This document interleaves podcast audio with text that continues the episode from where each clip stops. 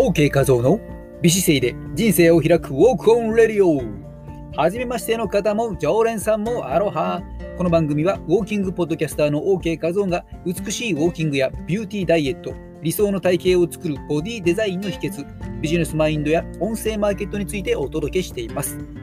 収録の他に毎週土曜日夜10時半からはライブも行っています。コラボ相手募集中です。ボディデザインの秘訣をお届けしているメールマガジン。大人の部活動などは番組紹介文をご覧ください。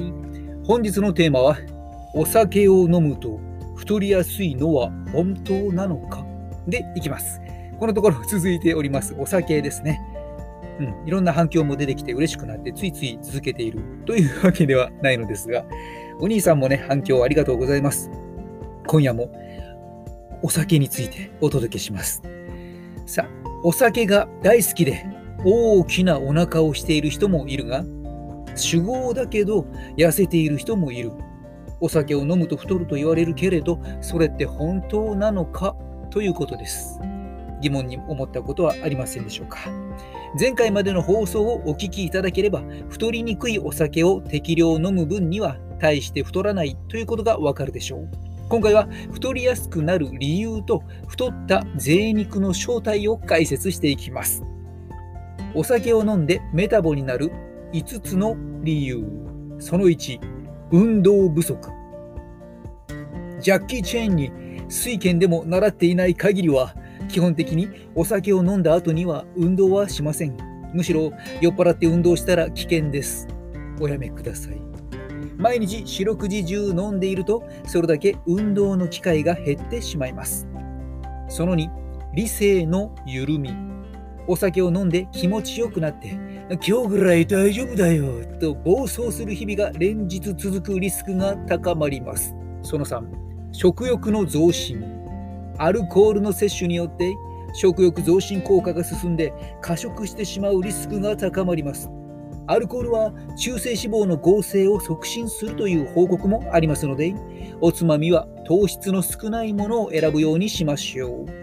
その4、生活習慣の乱れアルコールの摂取によって就寝時間が遅くなったり睡眠の質が悪化したり運動不足になったりと生活のリズムが狂いがちになります。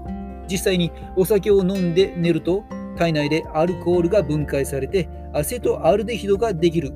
そのところ交感神経が緊張して目が覚めやすくなってしまいます。その後ストレスの原因にストレス解消のつもりのお酒を飲みすぎてしまって禁酒を余儀なくされ逆にストレスをためることにならないように注意しましょう。まとめです。お酒を飲むことで太りやすくなる原因はお酒そのもののカロリーよりもおつまみや前後の食事そして影響を受ける生活習慣にあると言えます。つまりビールパラや酒太りという言葉が本当に意味するものは油をたっぷりと吸い込んだフライドポテトバラや皮に糖質が多い餃子バラ。